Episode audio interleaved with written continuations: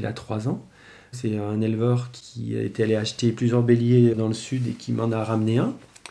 Alors, j'ai pas de grosses, grosses affinités avec les béliers, mais bon, là en l'occurrence, c'est le, le bélier qui est le plus gros dans le troupeau parce que les deux autres sont plus jeunes. Les deux autres ont un an, donc ils sont moins développés encore, ils vont grandir, hein, il faut leur laisser du temps.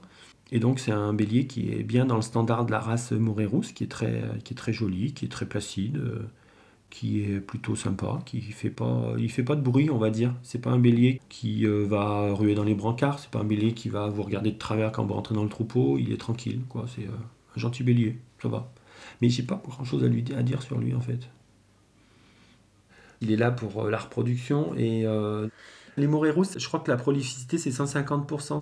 Voilà, sur 100 brebis, il n'y en a que 50 qui vont en faire deux.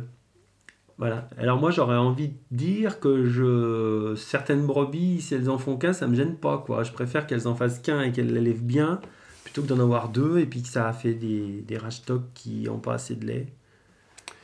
J'en ai toujours un petit peu des triplés, mais pas beaucoup, et puis je cherche pas, ça m'intéresse pas.